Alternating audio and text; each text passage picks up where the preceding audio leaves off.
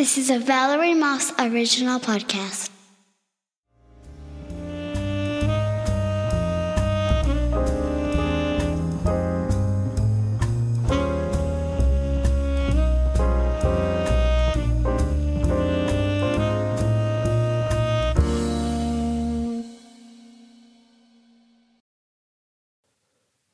Chapter 19 Smash.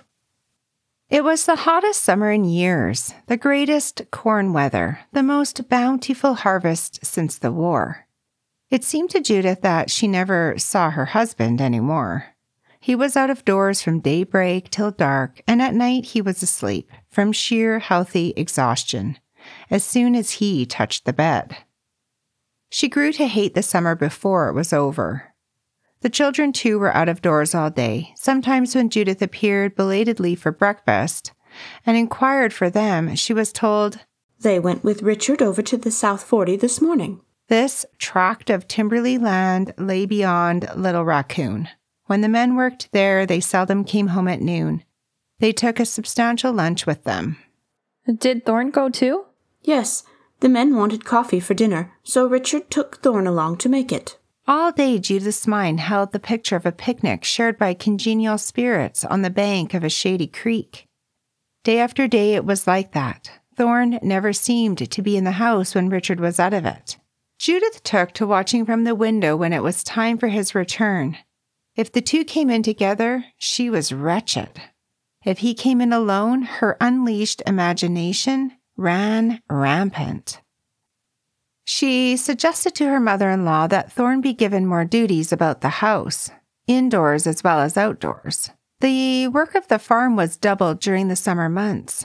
Endless preserving of the abundant fruit, drying of beans and peas for winter, cooking for the additional labor employed. The Tomlinson daughters frequently lent a hand, but there was still work enough to keep Miss Anne busy from morning till night. Thorn should be taking some of this drudgery off you, said Judith, ignoring her own remissness. But the older woman did not agree. Thorn does enough for her age. Let her play while she can. Anne Tomlinson felt, as she grew older, an increasingly yearning toward the young. She had not felt it so much with her own children because she had been still young herself. But now that she was old and seasoned with living, she could understand the pain of growing up. She could not look at Thorn these days without a strange compassion. So she said to Judith, Let her alone. This is the last summer she will be a child. May had come and gone, likewise June and July, but there had been no party for the children. Perhaps Richard had forgotten. Perhaps he had been too busy. Since only Judith remembered his plan, there was no one to remind him or be disappointed. In August, the trees hung motionless, heavy with foliage. The air was murmurous with the drone of insects. Judith would go up to her room at night to find it swarming with mosquitoes, gnats, and millers. She would drive out as many as possible with a paper fly brush, then pull down the windows, strip off her clothes, and fling herself upon the sun baked bed.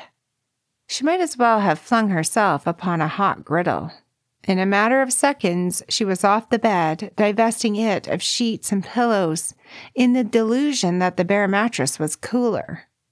When Richard came in, he would gasp, Whew, why don't you raise the windows?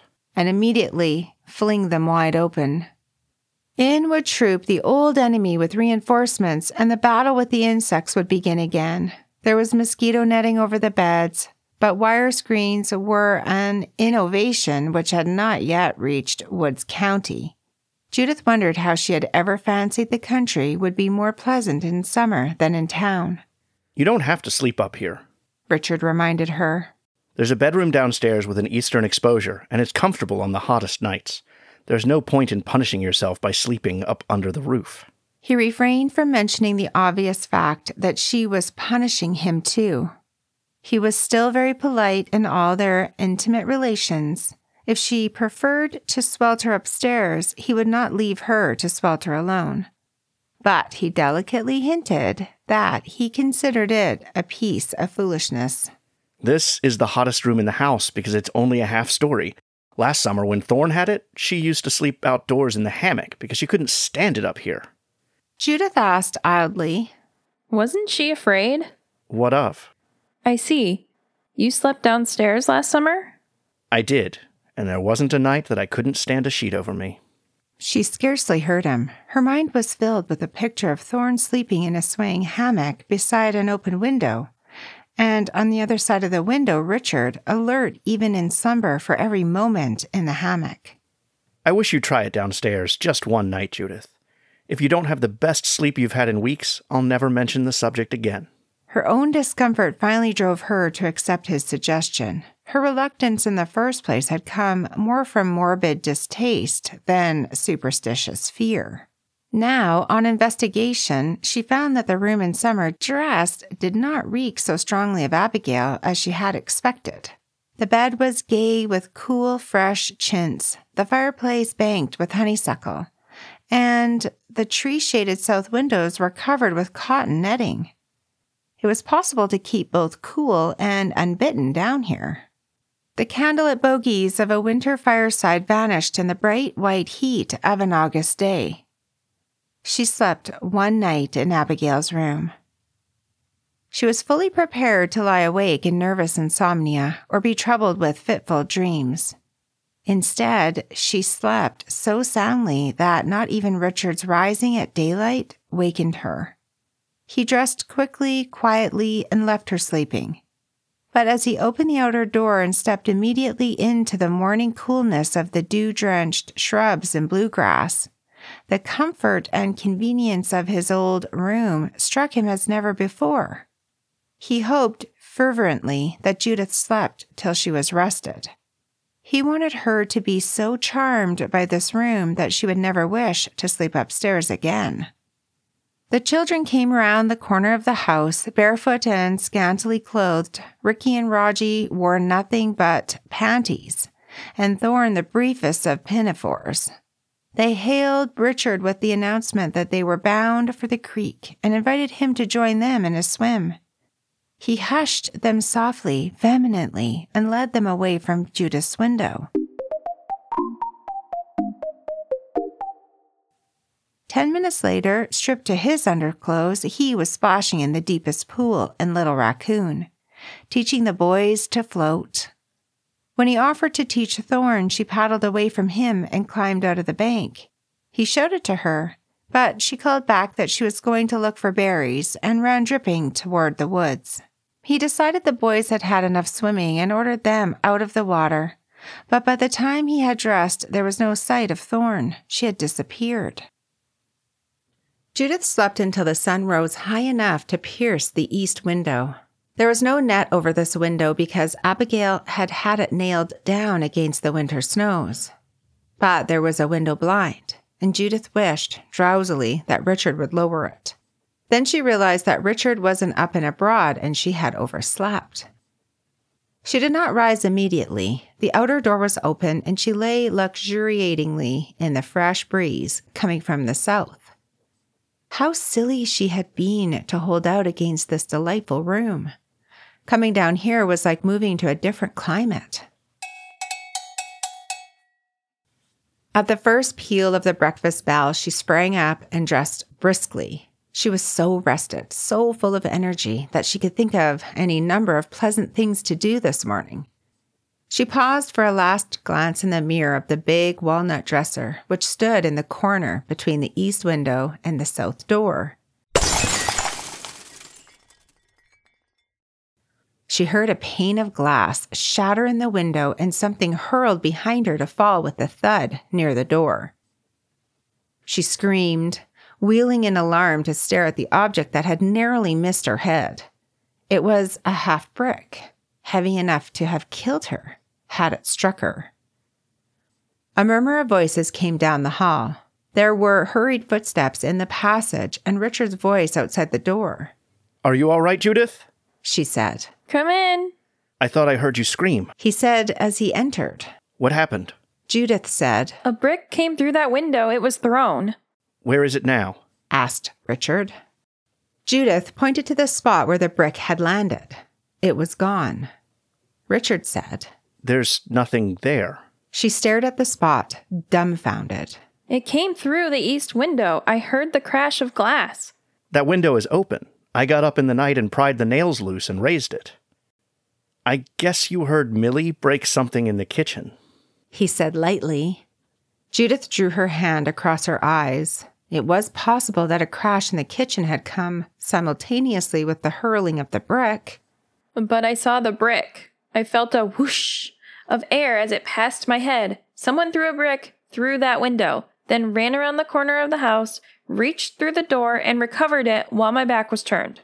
Richard stepped to the open door and searched the premises with a keen glance. Suddenly, his hand came up with a gesture as involuntary as breathing. Judith said, It's too late to warn her, Richard. I've seen her. Thorn was approaching the house, her apron filled with berries. She was still wet from her swim in the creek. Her dark hair dripped liquid gold where the sun touched it. The childish pinafore clung dampily to her small body.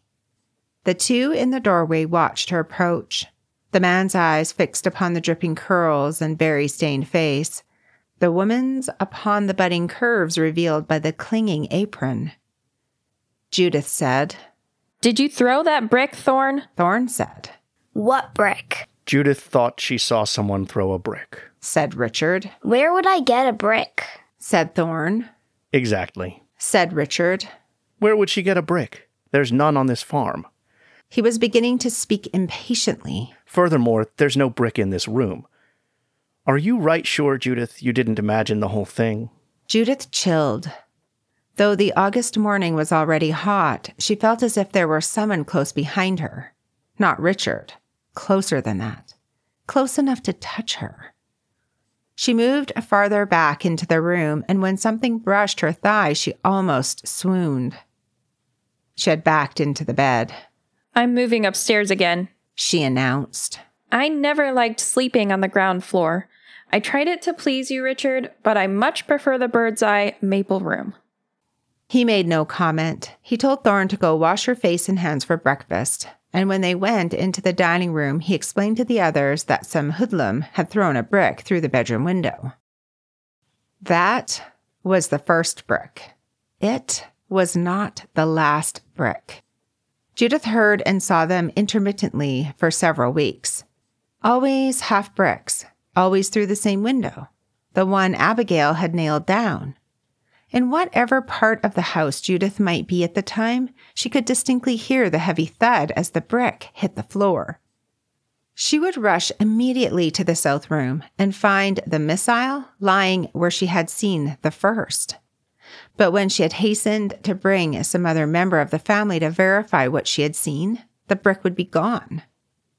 Because of the heat, the window was still open. Judith no longer heard a crash of glass when the brick fell.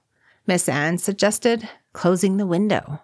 Then we'll know whether the brick comes through there or not. A shattered window pane is substantial evidence. You think I'm lying? said Judith. No, no, my dear.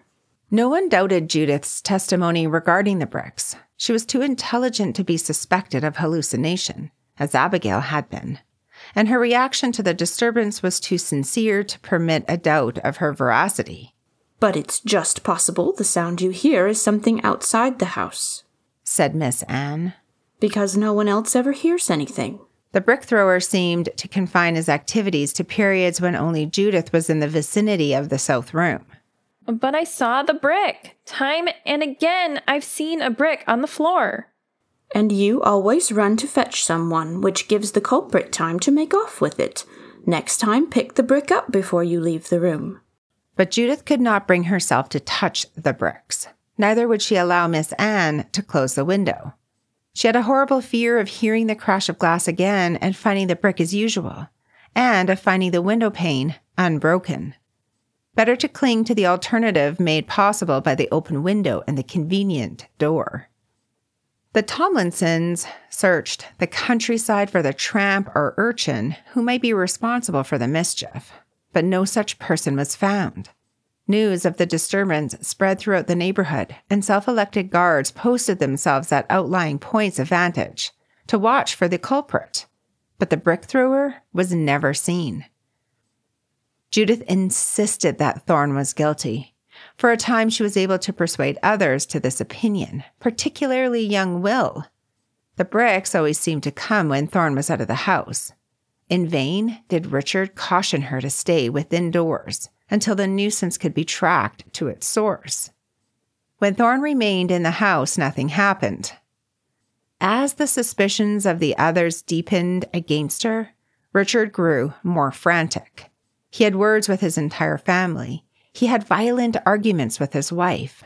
Their disputes the more bitter because Judith's insistence upon Thorn's guilt was based on a fear which Richard, in his desperation, continually fostered. He had said once lately that he thought it possible the spirit of his dead wife might be plaguing them. He stated now unequivocally that only Abigail could devise so cunning a persecution as this incrimination of innocent girl. His words shocked his family, but he did not care. He would fight both the living and the dead in Thorn's defense. As for Thorn, she had nothing to say beyond her repeated assertion that she had no knowledge of this thing. But she grew thin and pale with nervous anxiety. She stayed indoors when Richard so ordered, effacing herself from Judith's eye by industriously helping Miss Anne. But when the strain of her position grew more than she could bear, she would escape to the woods and the solitude which now provided her only respite. Invariably, when she returned to the house, she would find that Judith had heard and seen another brick. One evening, Thorn was returning after a full day's absence. She had fled early in the morning from Judith's tongue, and so hopeless had seemed her plight that she had seriously considered running away and never coming back. But toward sundown, she remembered that Richard would be coming from the fields before long, so she turned her steps towards home. Dusk had fallen by the time she came within sight of the house. The log kitchen glowed with lighted windows, and red sparks flew from its chimney. Appetizing odors reminded her that she had had nothing to eat since breakfast. As she started up the slope from the spring house, she saw a familiar figure cross the barn lot, and her heart swelled like a homing pigeon's. Richard's home. She thought happily and started running. Judith, watching from the kitchen window, also saw Richard coming from the barn. She, likewise, caught sight of Thorn running to meet him. She slipped outside, determined to forestall the meeting. As she stood watching Thorn's flying figure, she saw the girl pitch suddenly, violently forward, and then lie very still. Judith ran swiftly down the slope to be at the spot before Richard. She would spare him the necessity of drying Thorn's tears. But Thorn was not weeping. She was lying still as death, and with a great bleeding cut on her head. On the ground close by, Judith saw a half brick. Her first thought was that Richard must not see that brick. He would take it as concrete proof of Thorn's innocence, because Thorn could not possibly have struck herself with the brick at which Judith was now staring. She could hear her husband's pounding footsteps. He was running from the barn. She must dispose of the brick before he reached them. She could not bring herself to pick it up.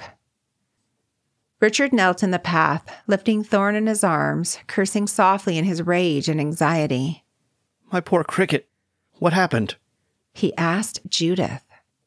Judith said, Put her down. She'll come out of her faint quicker. He laid Thorn gently on the grass. Then he wet his handkerchief in the overflow from the spring and bathed her face. Judith wondered how much longer it would be before he saw the brick. There must be a rock in this path that tripped her he said. Do you see anything? asked Judith. No. His eyes scanned the darkening hillside. Whatever it was must be close by. He searched the grass. The brick lay near the spot where he had put Thorn. His eyes moved over it as though it were not there. Suddenly, panic gripped Judith. It became more important for Richard to see the brick than for herself to preserve the fiction of Thorn's guilt. She cried.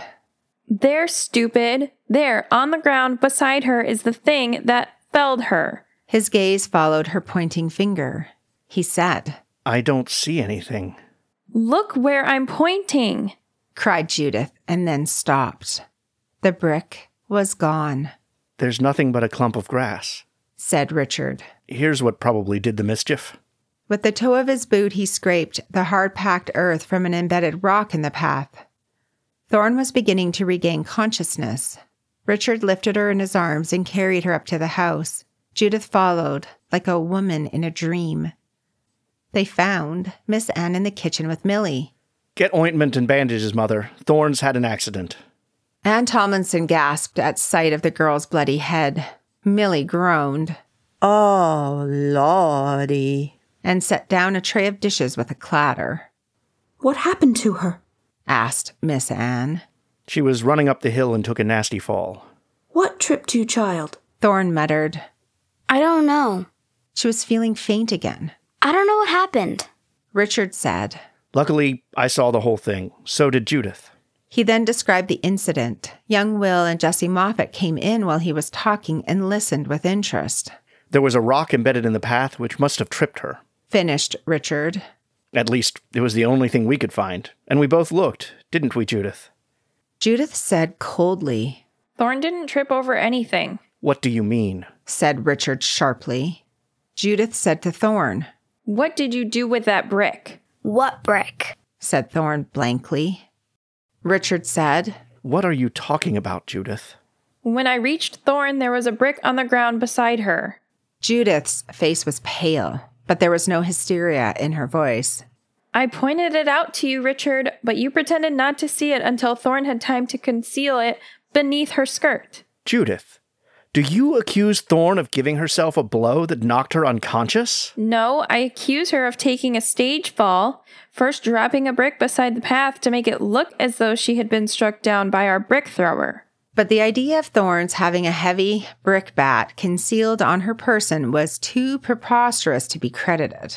Besides, the girl's injuries were serious enough to preclude malingering. There was outspoken, indignant rejection of Judith's theory. Jesse Moffat, however, was inclined to agree that Thorne might have been struck by a brick. If Judith says she's seen one, I reckon she's seen it. Somebody might have made off with it before Richard got there, but it couldn't have been Thorn with her knocked unconscious. Richard said, If Judith did see a brick, then this clears Thorn of throwing them. Will's eyes rested on the girl as though he were ashamed of the stand he had previously taken. Judith made one last effort.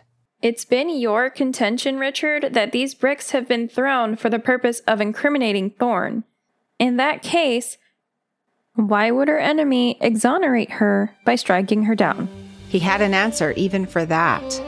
The malice that failed to drive her from home might have decided to kill her and have done with it. Without another word, Judith left the kitchen and went up to her room. She felt as though she had reached the limit of her endurance.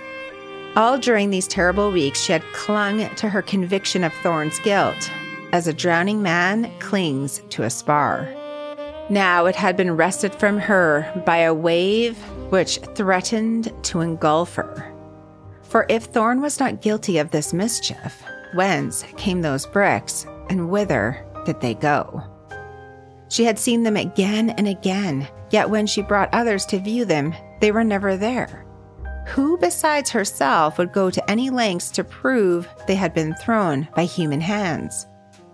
Her desperation furnished the answer. Lighting a candle, she sat down at her desk, took a fresh quill pen, and rapidly covered a sheet of notepaper with her clear, impersonal handwriting.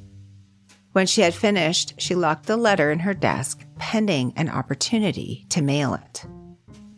There was cessation of her torment after that. For weeks, the letter lay in her desk, not forgotten, but postponed, like a desperate remedy to be used only in extremity. Then, when the harvest was in and Richard made his usual trip to the city, Judith was ill and unable to accompany him. Instead of deferring the excursion, he went off by himself, returning late the same day, pockets bulging with gifts for everyone, and bearing a large dressmaker's box which Judith was sure contained the new frail silk she had been wanting.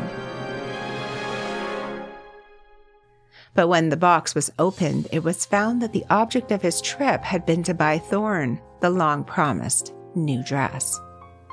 It was then that Judith decided to post the letter she had written to Otis Hughes.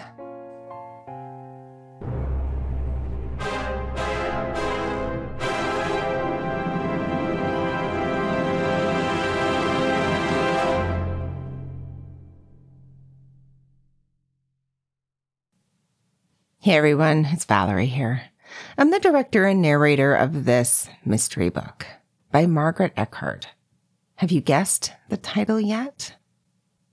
I wanted to give a shout out to all of the cast because some of them played multiple characters. Adam Abrams, he's another Canadian uh, being represented in this book. And he plays Old Judge Shane, the twins from Bridgeport, the gatekeeper in episode two, as well as Jimmy Turner. Angel Black, she she has just been amazing. She's filled in all kinds of blanks throughout this book of casts who have one-liners. Here's a list of hers. Bishop's widow, Martha Shook, Ellie Barkley, Jane Mitchell, Jenny Barkley, Mrs. Pruitt, and Nancy Turner. Ava Eames, she's another audiobook narrator that I've gotten to know over the last few years, and she plays Cousin Ludi. Carolyn Sen plays Miss Anne Tomlinson, who's probably my most favorite character in the book. Thanks, Carol. David Boisvert is my cousin, and he's down in the Nashville, Tennessee area. He started out helping me support the book by playing some of the background music, the piano. He plays a miscellaneous male at the end of the show. He does all of my piano backgrounds except a few. And he also plays the infamous Lucius Goff with his hat tilted just so. Garrett Odell, he plays Will Tomlinson, Richard's brother, the Sentinel editor, and Mr. Fairchild. Jack Hewson, he comes out of Australia and he supports us with Mitch Rucker, Mr. Weatherspoon, and the Pennsylvania Man. Jack Rhysider hosts a podcast called Darknet Diaries, which I got to listening to through my husband. Jack plays the voice of Otis Hughes. James Seabrook, he comes out of Edmonton, Alberta, Canada, and he plays the voice of Dr. Caxton, now, James, he also runs a recording studio called Two Bodies of Water. So check him out. Jason Schnell is the next on our list, and he plays a couple of different roles in this production. He's also a family member as well. So thanks, Jason, for filling in. He reads the Bible readings, and he also plays the role of the drummer salesman. Next up, we have my husband, Jeff Moss. He plays the restaurant manager, and he's also the wonderful voice that introduces all the titles. Jen Davis, she plays two characters, Kate Turner and the miscellaneous female at the end of the story. Joseph Morani Jr., he plays Henry Shook, the neighbor.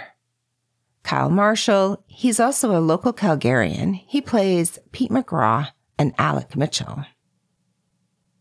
Kylee Morgan, one of the stars of this book, she plays Judith Amory. And I'd like to thank Kylee for just hanging in there and really committing to the story over the last couple of years. Next up, we have London Moss. She plays Thorn, or AKA Cricket. She's also my daughter. Matt Sen, who's Carol's husband, he plays the voice of Doc Baird, Richard's dear friend. Next up, we have Peggy Davis, who's Jen's mom, and she plays the voice of Millie. And I just also want to thank Peggy because she was still recording even though she was moving from one place to another during this production. And then we have Rafe Telsch. And Rafe, thank you very much for all the effort you put into this. Man, some of your performances gave me chills. And just hanging in there as our main character, Richard Tomlinson. And then we have Rain Cruz. Now, Rain is Jen Davis's roommate, or was at the time. And Rain actually does wrestling announcing. She plays the role of Abigail Tomlinson. Next up, we have Rod LaSholt, who's also a local Calgarian. He played the role of John Barkley, Richard's dear friend, and the pastor, Brother Jameson. And then we have Sam Sprunger, who started out with just a couple of lines as the miscellaneous man at the school meeting. But then he moved into Jesse Moffat's role, and boy, did he ever do a great job. Um, the last but not least, we have Zane Telsch, who's Rafe's son. He plays the role of Ricky and Raji. So I just wanted to give a shout out to all the cast and all the characters they played. Thank you, everyone, for such a great performance, commitment to this amazing project. Damnedest cock and bull story you ever heard. The drummer dropped his voice. It seems Tomlinson's wife claims that somebody's been throwing bricks through a certain window of their house. And the bricks, she claims, are being thrown at her. Yes, they had heard about Judith's bricks. You must have also heard what Tomlinson is saying about the origin of those bricks. No, Lucius began to hope that he might be got back to Woodridge without mentioning the object of his call. When Richard appeared, his hope seemed assured.